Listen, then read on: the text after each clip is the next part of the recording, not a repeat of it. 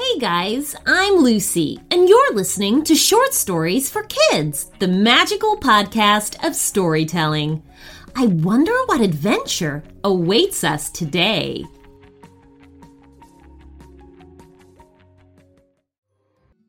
And here is today's story request.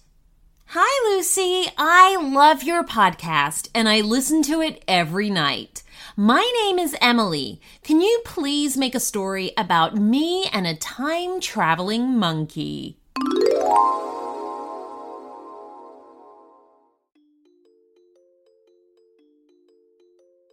When Emily got out of bed this morning, she could never have imagined the adventures she would have today. Still feeling tired, she got dressed and went downstairs to the kitchen.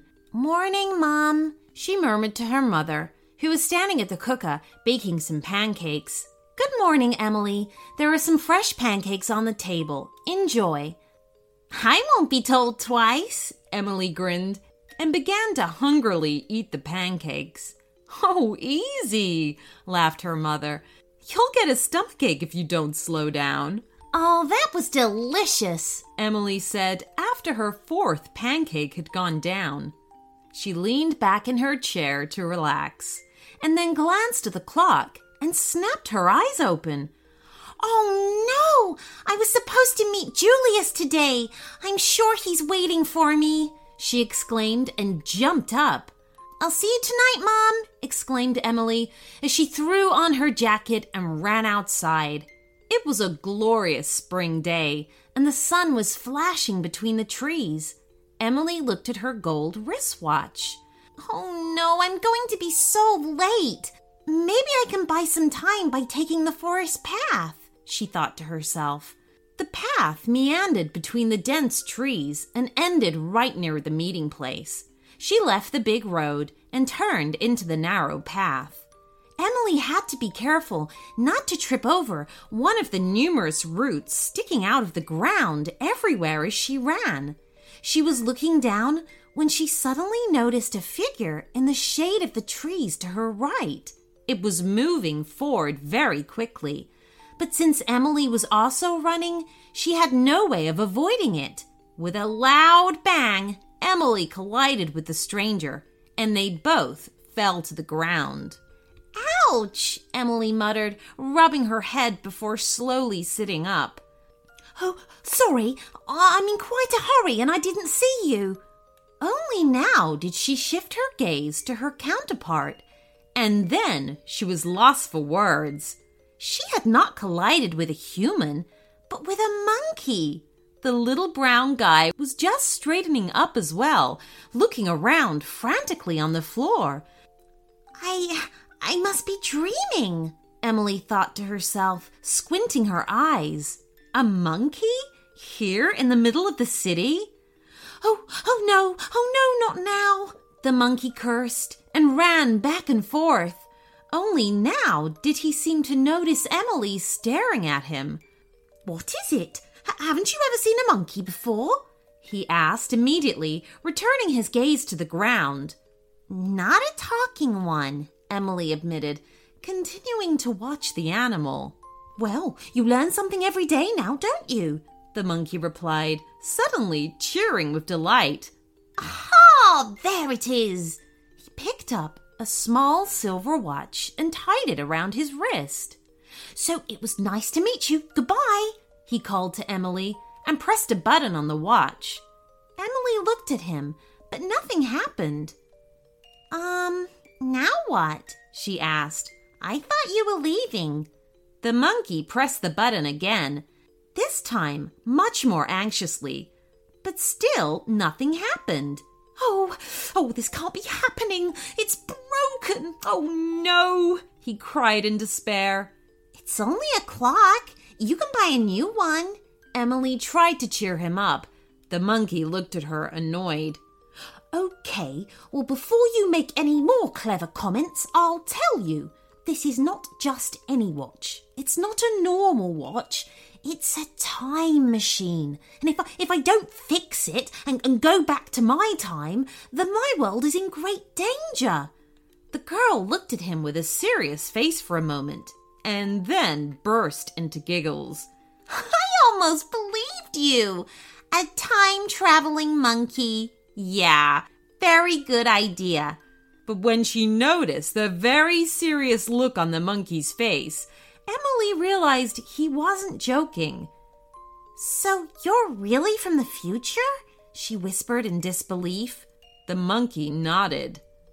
Over the next few minutes, he told Emily all about what had happened. His name was Bongo, and he was from the future, 2080 to be exact. But in the future, all of the plants have withered and been destroyed. The whole world is in danger. That's why Bongo has traveled back in time to get plant seeds. He wants to use them to make his world green again and save it.